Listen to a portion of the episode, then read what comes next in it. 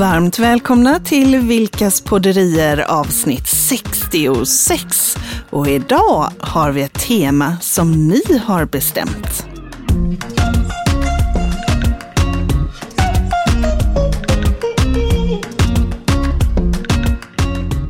Just det, i eh, förra programmet här så bad vi om lite olika teman och Ja, sådär. precis. och det har ju regnat in Ja, vi teman. har faktiskt fått in eh, riktigt många, men, och på något sätt så kan man ändå kategorisera dem i typ tre kategorier. Mm.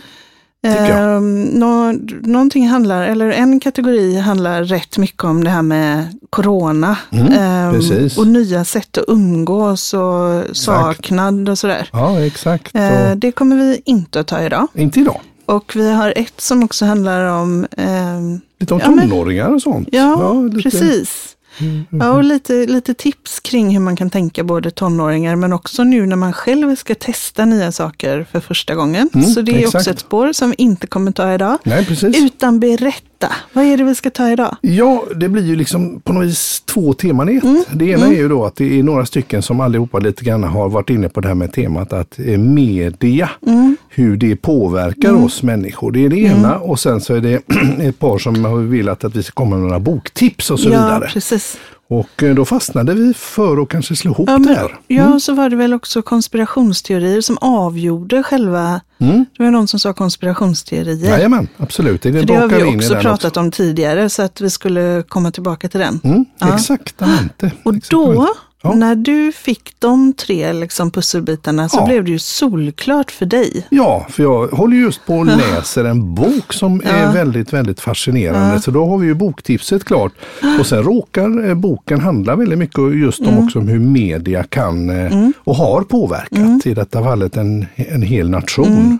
Mm. Så det är väldigt spännande. Det är spännande. Ja. Och, eh, Och jag har provat att förklara för dig vad boken handlar om och du somnar direkt säger du, men eh, det gör du inte alls det. Du är intresserad men du tycker att det, det, det är svårt att komma in i resonemangen. Är det så jag ska tolka det hela? Nej, men jag tror att utmaningen för mig med att vara med på den här boken, det är att när vi har gått och lagt oss Mm, och eh, jag är rätt trött, mm, då börjar du läsa boken högt för mig. Så vad gör jag då när jag får höra världens finaste röst Åh, vad läsa högt? Jo, Du då somnar. somnar jag. så att, resonemang. Jag är faktiskt, eh, jag tycker det ska bli spännande att få göra det här lite i vaket tillstånd. Ja men vad härligt. Och tänker också att vi kan dra lite paralleller ut i det livet vi lever i idag Ja. kanske. Precisamente, Mm. precisamente. Så you lead me och jag är nu vaken. Ja, precis. Och då, det får se så jag inte somnar. ja, det här är en bok då som är från 2015 i alla fall. Och den är skriven utav en herre som heter Peter Pomerantsev. Peter Pomerantsev. Mm. Han är således ryss skulle man kunna tro och det är precis vad han är också. Ja. Och boken heter, har en jättelång titel här, men vi provar. Ingenting är- sant och allting är möjligt. Det nya Rysslands surrealistiska själ. Mm. Ingenting är sant och allting är möjligt. Och då är det så att det här är en sköning. Han är från Ryssland och han heter mycket riktigt Peter och eh, skulle ju mycket riktigt vara som så. Han har liksom bott i London och sen kommer han liksom ska jobba i lite i tv-industrin i, i, eh, i Ryssland. Någonstans efter där eh, muren har fallit och det är lite där eh, perestrojka tjofräset och lite sånt där. Va? Och då så är han ju svincool. Så han, han skulle ju kunna heta Piotr där men det tycker de inte. Han är från London, han, han kan liksom tv och sådana grejer. Så han är jätte, jättecool. Så att, eh, och det var många på den tiden som kom ifrån från väst och skulle på något vis... Eh, Men han är ryss från han, början. han är ryss från början, så har jag uppfattat Hette det. han Piotr? Ja, de, han skulle kunna heta Piotr men de kallar honom för Peter. Ja, ja, okej. Peter Men- var väldigt så- viktigt ah. Peter, inte Piotr. Har du koll på ungefär, alltså du säger när muren föll och så, har du, är det då eller? Vet du det eller? Ja, det är från, han, det han beskriver är ju, Mm. eh, om vi säger från 89, alltså F, eh, liksom Okej, så, ja, F, så det är från efter 89. Sovjet om man Ja, säger då. Japp, okej. Post eh, Sovjettiden och sen så i början på liksom när Putin Ja. kommer till makten och lite grann vad som ligger bakom det. Så det är en väldigt intressant bok. Mm. Så det är lite grann självbiografi att han berättar om, om, om vad han har jobbat med Mm. och vad han gör, olika projekt. Och så väver han in lite politik och lite historia i detta. Så det är en ganska, så det är inte en sån där bok som är med någon intrig i eller så, utan det är, det är en liten eh, Ja, fast blandning. jag, jag har ju inte sovit hela tiden, utan jag har ju också lyssnat. Mm, mm. Eh, Jag tycker faktiskt att det är rätt mycket intrig i, fast att det, intrigen är ju äkta då. Det är ju liksom hans Precis. liv. Ja, och, Ja. och det roliga är ju att vi som, eh, jag menar eh, Ryssland, man tänker man har lite koll sådär, men när man läser den här boken så får man ju väldigt många fler nycklar som borde göra att man blir lite mer nyfiken och lite mer, eh, kanske, ja, får en liten annan bild. Och jag tycker att eh, nu, eh, jag tycker att det är rätt mycket som är vanvettigt oetiskt i det som du har berättat. Mm, som mm. Jag, det jag har liksom uppfattat så känns det som att det är ja, men grymt oetiskt. Ja, och lite sådär lite skrämmande. Jag tänker på, eh, vi, vi ska ju prata om det med medierna, hur de påverkar människor här. Och när man läser den här boken, man blir ju, jag tänker så här, eh, Trump, som han har ju varit lite, lite tycker ju Putin har varit lite skön sådär va. Och närmat sig och, och i alla fall är det så det har framställts eh, i våra medier. Och eh, jag börjar förstå varför. För det här med fake news och, och, och liksom de här trollfabrikerna och detta. Det är ju något som, vad jag, när jag läser den här boken, ryssarna är experter på och hållit på med jättelänge. Och eh, jag vet inte om det är därifrån det kommer eh, från början, men, men eh, jag ska berätta. Jättespännande. Ja. Så va, hur vill du börja? Ja, men jag skulle ju faktiskt kunna göra som så här att jag slår upp boken, jag ska säga, jag har vikt ett litet hundöra. Bara för att ge lite känsla här då för, eh, för vad detta handlar om. Om du, jag ska hålla mig vaken nu. Du ska ja, läsa. Ja, men du alltså. sitter du snyggt där Okej, och sånt, ja, så det ska inte vara några problem. Nej. Men just så, så kommer vi lite in på det här Ja. med, med, med, med eh, temat då med mediernas makt. Mm. Och eh, då har jag kommit till sidan 224 och Mm. det här är en, en liten story som handlar om en herre som heter Beroshovski. Beroshovski, för det är ju lite sådär halvlurigt när man ska läsa en bok från eh, länder med namn som man inte riktigt kan uttala eller känner igen. Och ryska namn är ibland superlätta och ibland inte så lätta, så att jag gör mitt bästa här i alla fall. Och han kommer bland annat att prata om Ostankino. Ostankino är ett stort tv-bolag i Ryssland i alla fall. Statligt sådant. Och då läser jag så här. Och då, har det, då är den här Berezovskij då, han har varit inne i en rättegång och det har varit en massa eh, grejer. Han är en, en utav, eh, ja, kanske den första riktiga oligarken i, i Ryssland. För det var ju så att man skulle ta det statliga och så skulle det privatiseras. Och de som stod för den här privatiseringen och, och liksom byggde stora rikedomar på den här privatiseringen, de kallas för oligarker. Och den här Berezovskij är en sådan. Okej. Så då har vi lite bakgrund. Ja. Redan 1994 var han den första i Ryssland som förstod att televisionen kunde ge honom den makten. Det var Berezovskij som introducerade den uppdiktade dokumentären på Ostankino. Där man hittade på nätt och jämnt trovärdiga skandaler, hittade på nätt och jämnt trovärdiga skandaler om presidentens politiska motståndare och där programledare viftade med några papper mot kameran som bevis på korruption. Det var Berezovskijs tv-kanal som 1999 skapade den nya presidenten. Tänk Putin då. Putin då. Ja. Genom att stödja hans krig i Tjetjenien och hon, eh, förvandla honom från en grå mal till macholedare. Det var Berezovskij som uppfann de fejkade politiska partierna. Marionetteater på tv, tomma skal utan något politiskt innehåll vars enda uppgift var att stötta presidenten. Rysslands sluttande bana från representativ demokrati till rent kulissamhälle fick sin stora skjuts framåt av Berezovskij. Han skapade hela den teater där jag senare skulle komma att arbeta. Som, när han hade gått i exil, utsåg honom till den eviga syndabocken. Hans gamla Ostankino-kanal beskyller honom för allt från att sponsra terrorism till politiska mord. Alltså det var alltså Berezovskij som var med och nästan fick till Putin att han skulle få makten och han var riktigt, riktigt tung. Men han eh, får gå i exil och så plötsligt så är Putin emot honom där i alla fall. Okej. Eh, och så hoppar jag lite i texten här. På fastlagssöndagen under rättegången, det han har en, genom en rättegång med en annan oligark och de slåss om eh, makt i ett oljebolag och lite sånt där. Och den här eh, rättegången förlorar han. Och eh, blir bankrutt. Från att ha varit mångmiljardär så blir han i princip bankrutt och eh, påstås då ha tagit självmord några månader senare. Men i alla fall, på fastlagssöndagen under rättegången lägger han ut en bekännelse på sin Facebook-sida. Och då skriver han så här. Jag ber er om förlåtelse och ryska folk för att jag krossade yttrandefriheten och de demokratiska värdena. Jag erkänner att jag förde presidenten till makten. Jag förstår att en bekännelse inte ska vara ord utan handling. Detta kommer snart att ske. Så eh, där har vi en god gubbe som var arkitekt bakom eh, värsta fake news-upplägget i Ryssland och som då har fortsatt in i, i vår, vår tid här på ett spännande sätt. Så lägg det han- minnet, eh, namnet på minnet, Berezovskij. Mm. Och, och vad jag förstår så har han ju då också hittat på låtsaspartier som skulle vara eh, opposition.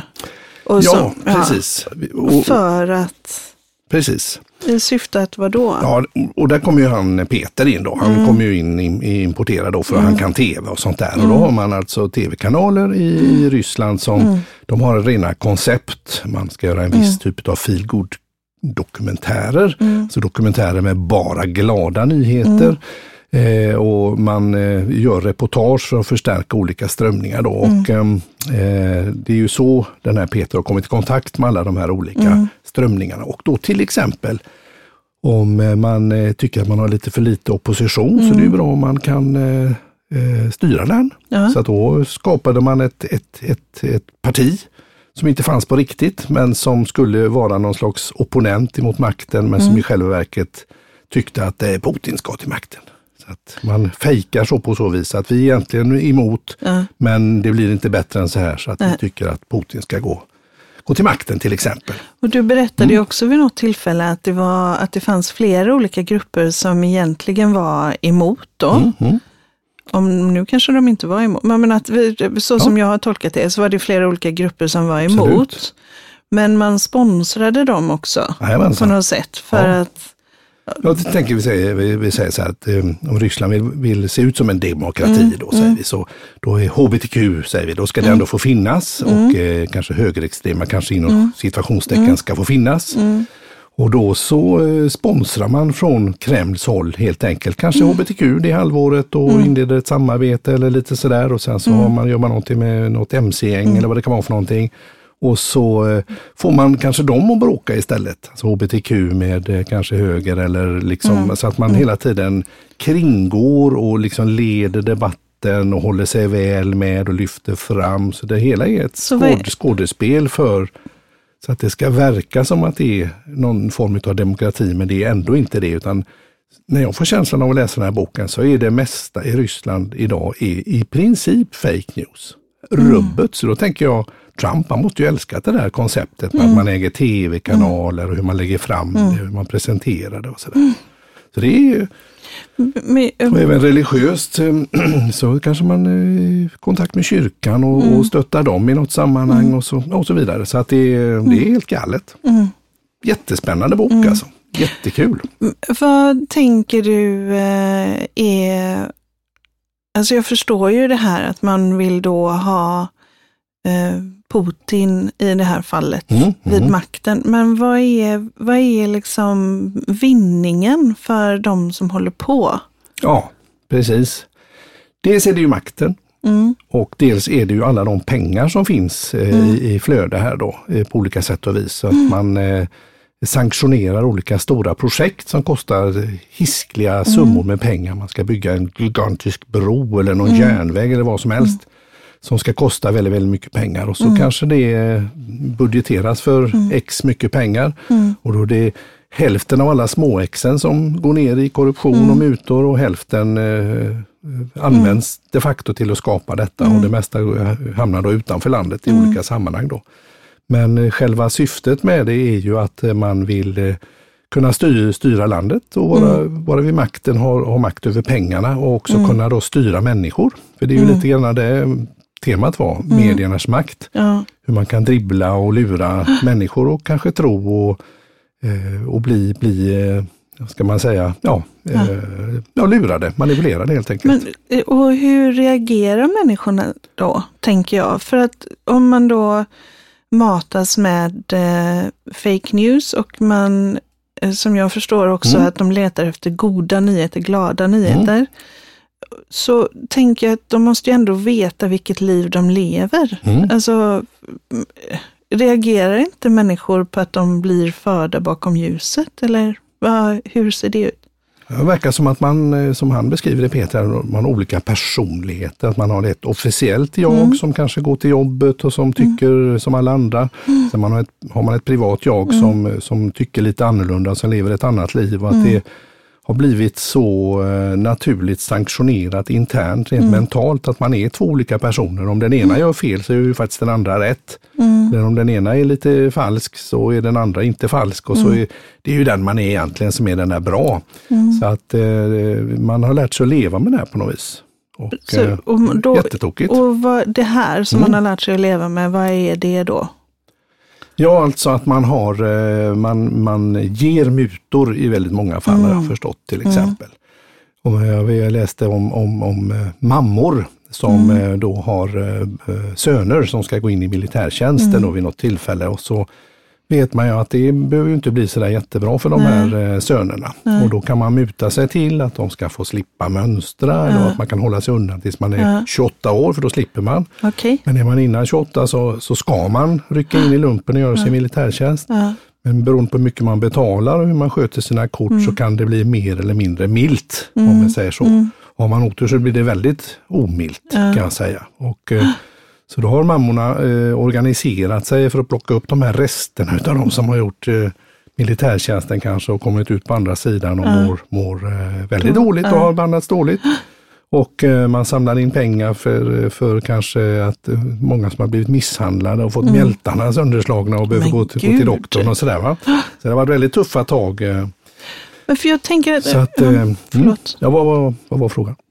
Nej, men jag tänker att om jag lever det här livet, mm, för du mm. berättade ju eh, i vaket tillstånd mm, om det här med militärtjänsten. Jag tror att mm. vi satt att vi åt lunch eller middag eller någonting så. Mm. Eh, och just det att de kan, de kan bli plockade var som helst. Ja, precis. Så, så jag tänker att om jag då lever, vi säger att jag skulle flytta, vi skulle flytta vårt liv över till Ryssland. Då skulle jag ju leva ett liv med, är det bara männen som gör militärtjänst? Eller är det... Så har jag uppfattat det, okay. ja, precis. Ja, men då skulle vi ju leva ett liv där vi då skulle vara måna om att Linus inte skulle hamna i det. Nej, Nej. så är Linus, precis. Ja, så, så att vi skulle kunna andas ut när han är 28. Mm, och innan dess så får Linus vara, vara nervös helt enkelt. Och vad han beskriver, det är inte i den här boken så är det inte jättekronologiskt utan hoppar Nej. lite i tiden ja, så ja. att vi tänker oss att detta är från 94 och fram ja. till idag, kan man, eller 2015 då så att säga. Och eh, det som var lite svar på din fråga tidigare, hur man lär sig, vad är det man lär sig att leva med? Ja, mm. men till exempel mutor är någonting mm. naturligt mm. att ge och att mm. också då ta emot. Mm. Och alla känner väl någonstans kanske instinktivt att det här är inte rätt. Mm. Men det är så det fungerar och det är så man lär sig att leva. Men man har också ett annat jag eller en annan personlighet lite mer närmare sig själv där man kanske tar avstånd ifrån det. Att man man får göra på ett sätt och kanske tänka på ett annat. Och man är sedd överallt. Apropå mediernas makt. Ja. Ja, man, det finns ju, jag, jag tänker på i gamla Sovjet där, så mm. det med angivarsamhälle och eh, KGB och detta. Det finns på ett annat sätt nu också någon form av angiveri, fast lite mer subtilt. Mm. Låt mig ta ett exempel. Mm.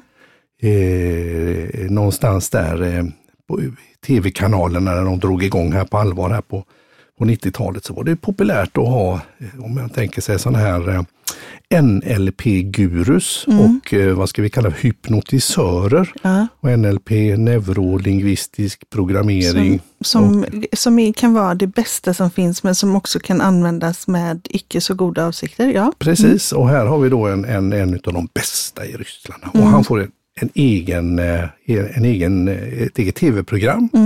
Mm där han då hypnotiserar och pratar vänligt och han vill då få de som tittar på programmen att bli lugna och sköna och bekväma och sådär. Mm.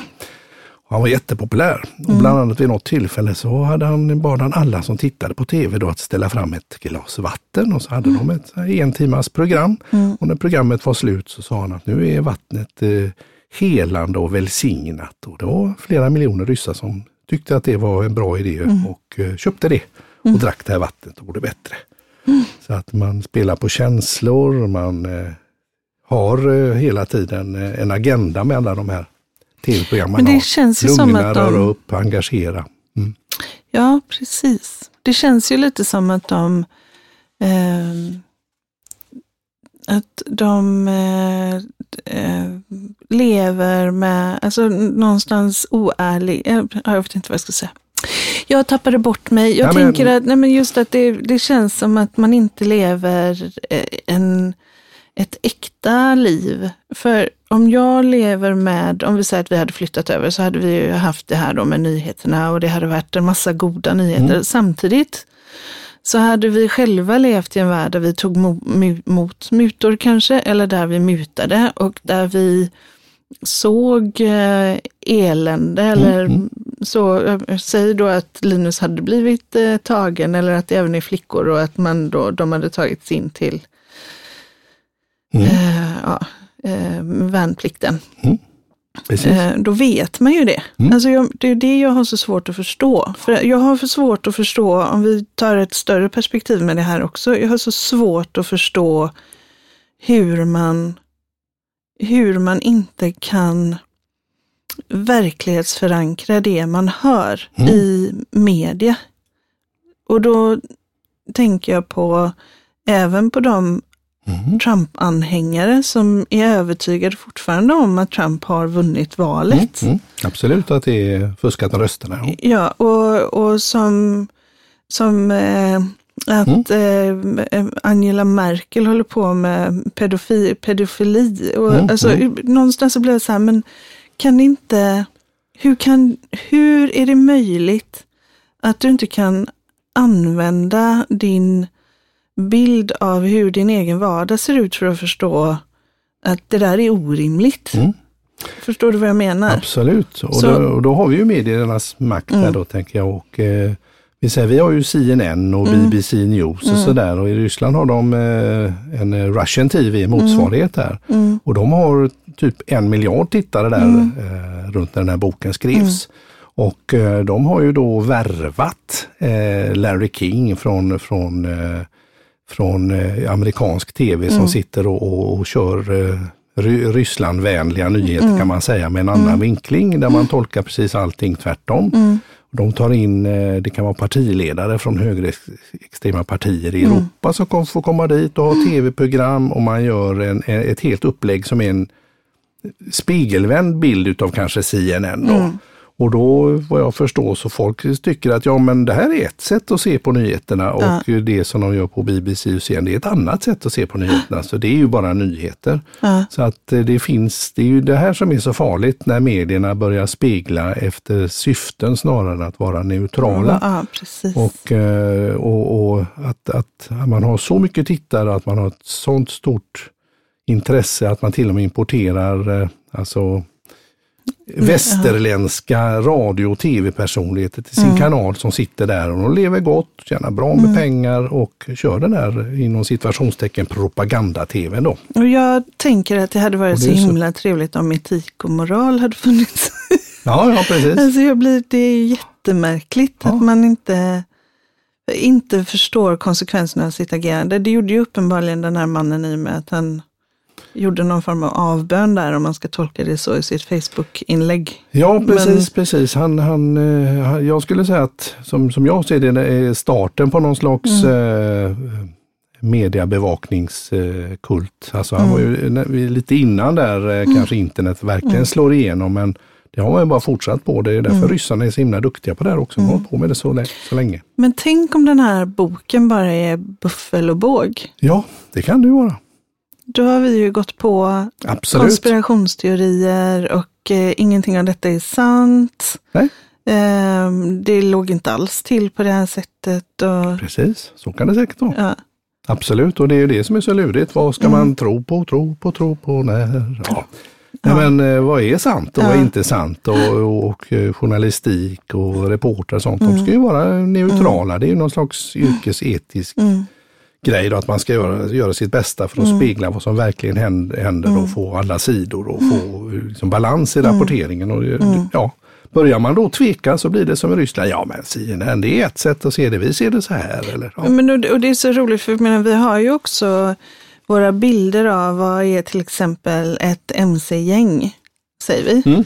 Och då, då har vi Hells Angels eller Bandidos Mm. eller så här. Och då har vi ju en klar bild för, eller en, en, jag har ju en klar tolkning av vad ett mc-gäng är. Mm, mm.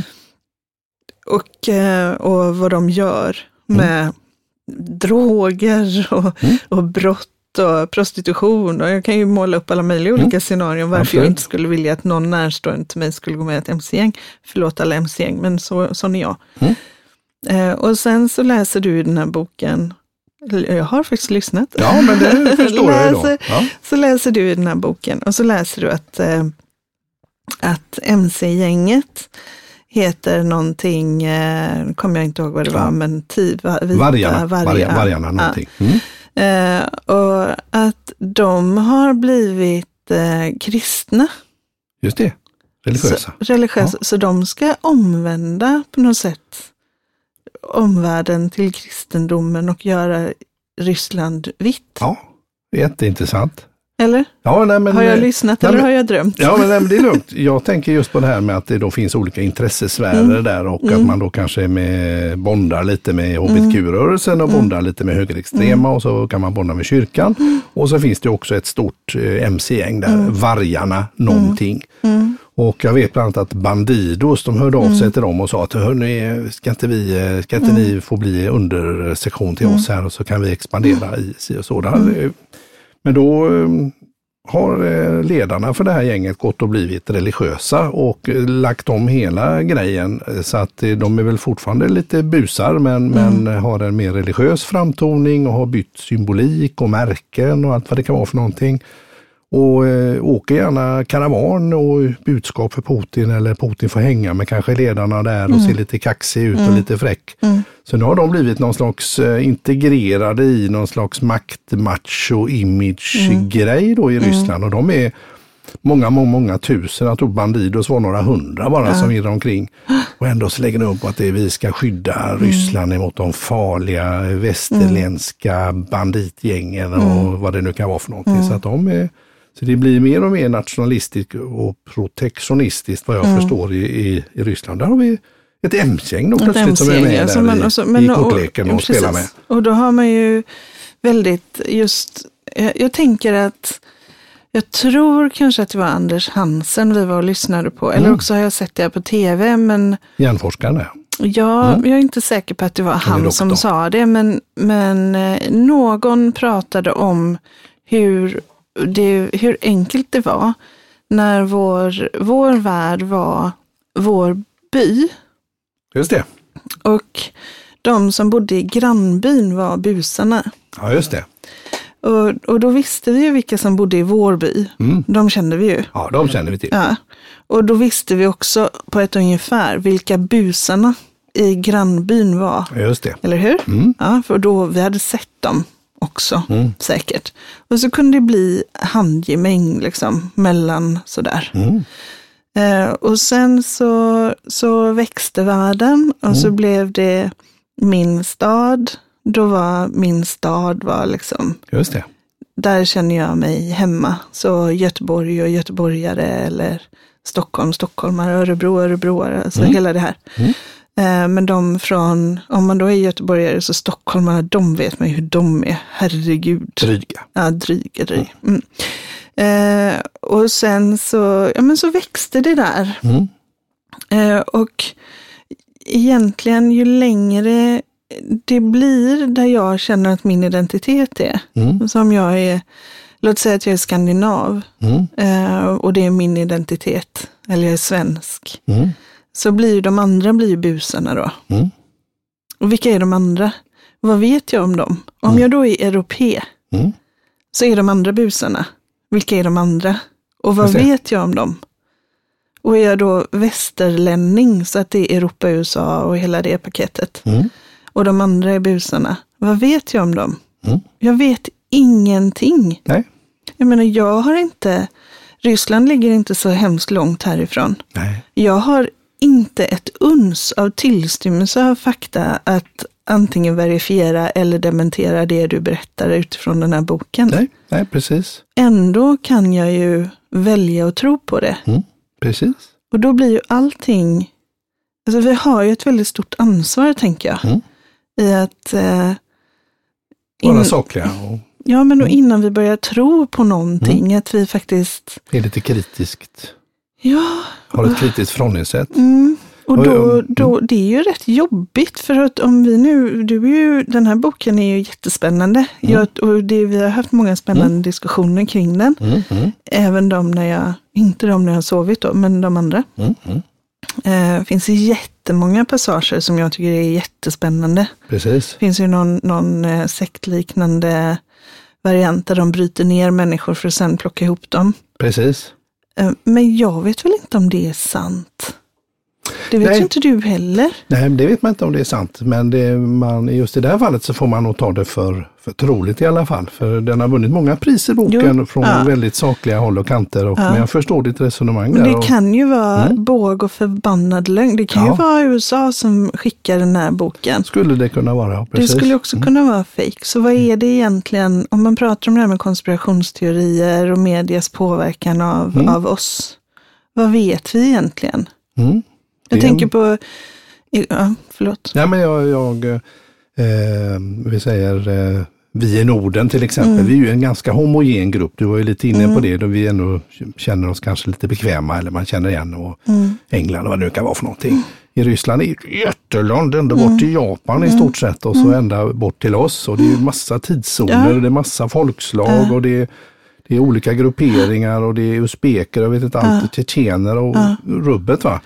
Och, eh, även, och där, prat, där är ju media ett Mm. sätt då att, att på något vis berätta den här stora historien Mm. eller, eller det- slå blå dunster i folk om hur saker och ting Mm. är för att liksom hålla ihop hela den här härligheten. För de är ju inte en homogen grupp precis.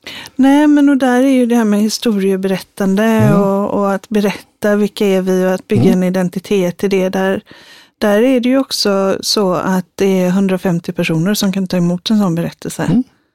Så, så du, när du bygger din, din saga eller din Mm. berättelse så får du tänka liksom grupper med 150. Precis. Eh, och hur sprider du det? Då är ju media, har ju en jätteviktig roll i Absolut. att nå ut. Absolut. För då är vi ju, när media når oss med ett budskap, då är vi ju ja, men två till fem personer hemma hos oss. Liksom. Mm. Eh, för att ta ett exempel igår på nyheterna, nu spelar vi in det här måndag den, nej tisdag, Mm. Det måndag, vad är det för dag ens? Ja, det vet vi inte. Det, är vet vi någonting. inte. Nej, Imorgon, ja, det är måndag idag, första mars Ja. tror jag. Just det. Ehm, och eh, igår på nyheterna så sa de att eh, bla bla bla miljoner människor har dött i corona. Mm. Och eh, i utvecklingsländer så har bla bla bla miljoner dött i till följd av coronarestriktionerna. Mm. Kommer du det. ihåg det? Ja, just det. Och så kommer jag inte ihåg om det var 25 miljoner och 25 miljoner. 250 miljoner. 250 miljoner Mm. och 250. Ja. Hur många miljoner kommer jag uppenbarligen inte ihåg då. Men, men det blev, de hade gjort en illustration att i de, de rika länderna i världen så Mm. hade dödsfallen skett till följd av att man hade varit sjuk i covid. Mm. Eh, och i de fattiga länderna, utvecklingsländer, så hade lika många människor dött I princip, ja. i Mm. restriktionerna. Mm. Så att det blev liksom en sån illustration. Och så tänkte jag, okej, men inte det... Då blev tänkte jag, hur vet vi det? Hur kan vi verifiera att det, att det Ja. ser ut så? så Mm. Och det kan ju inte vi verifiera. Nej, utan då får man lita på. Och då tänker jag att då någonstans nu, så om vi nu kommer till pudelns kärna här då, så är det ju att finns det en neutral journalistik, finns det ett neutralt FN? För det var ju FN som Ja. låg bakom den här Ja, vad, undersökningen. vill de, vad vill de säga? Och eh, det hade ju, har ju varit eh, i detta fallet så var det väl två, två eh, eh, forskare, läkare Mm. som hade studerat detta och gått igenom FNs statistik, statistik som Ja. finns och så hade de gjort sin, sin bedömning och presenterade den Mm. och den såg ut så här. Ja. Och eh, vi får ju, då får man ju lita på att det finns goda avsikter, men man vet ju inte och det är det som är så farligt om man börjar tvivla på allting. Jag menar, Qanon-dårarna där som håller på Mm. med utgångspunkt i USA som gör en eh, Putin-variant där och hittar på Mm. en, en, eh, en figur som, som då sprider en hel konspirationsteori som du var Mm. inne på där med allt från pedofilnätverk och allt vad det var för någonting. Mm.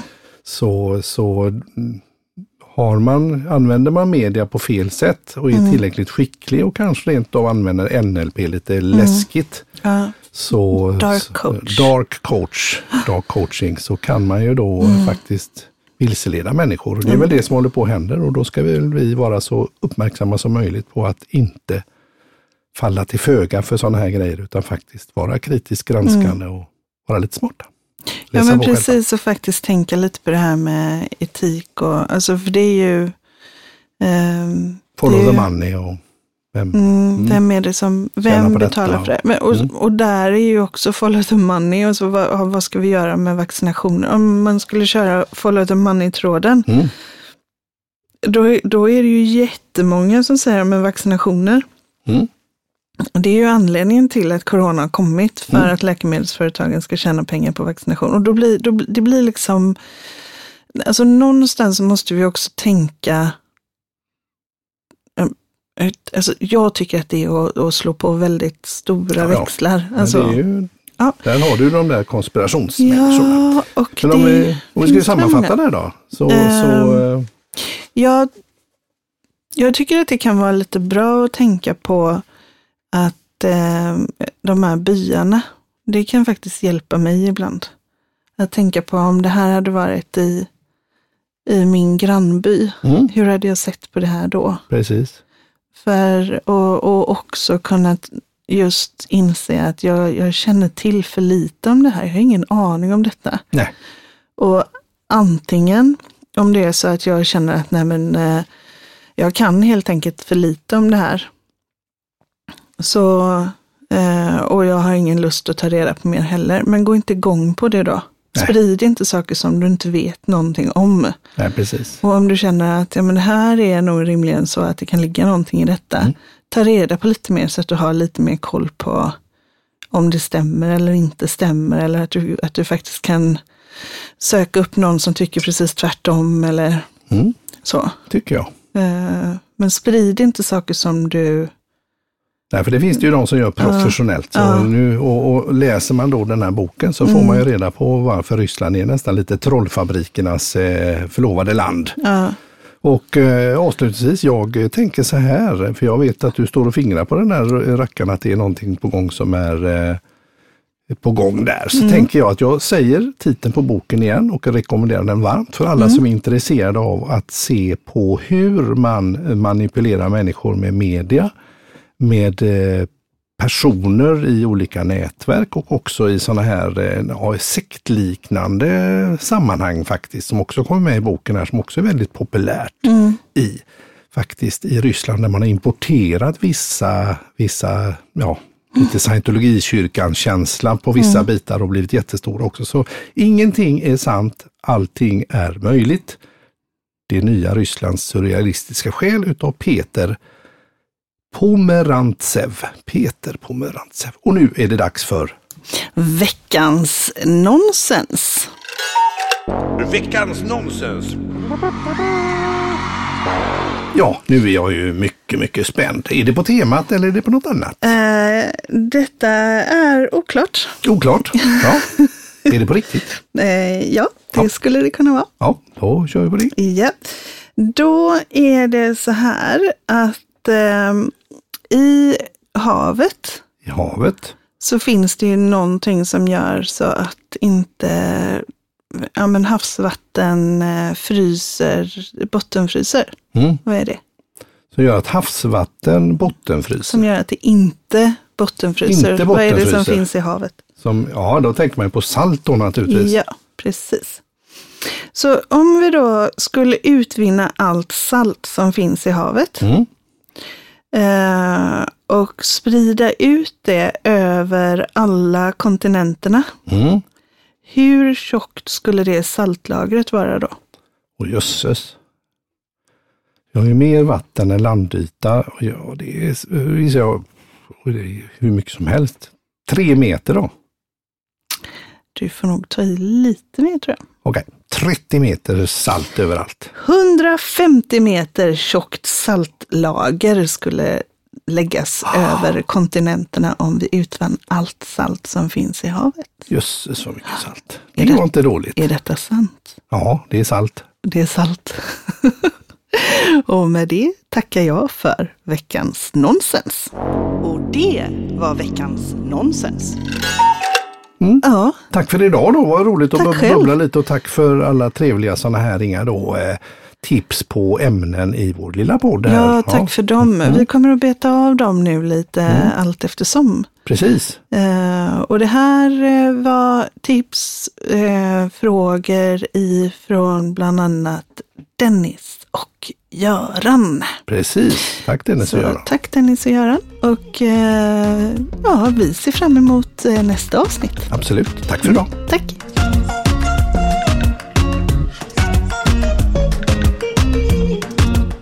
Du har lyssnat på Vilkas podderier avsnitt 66.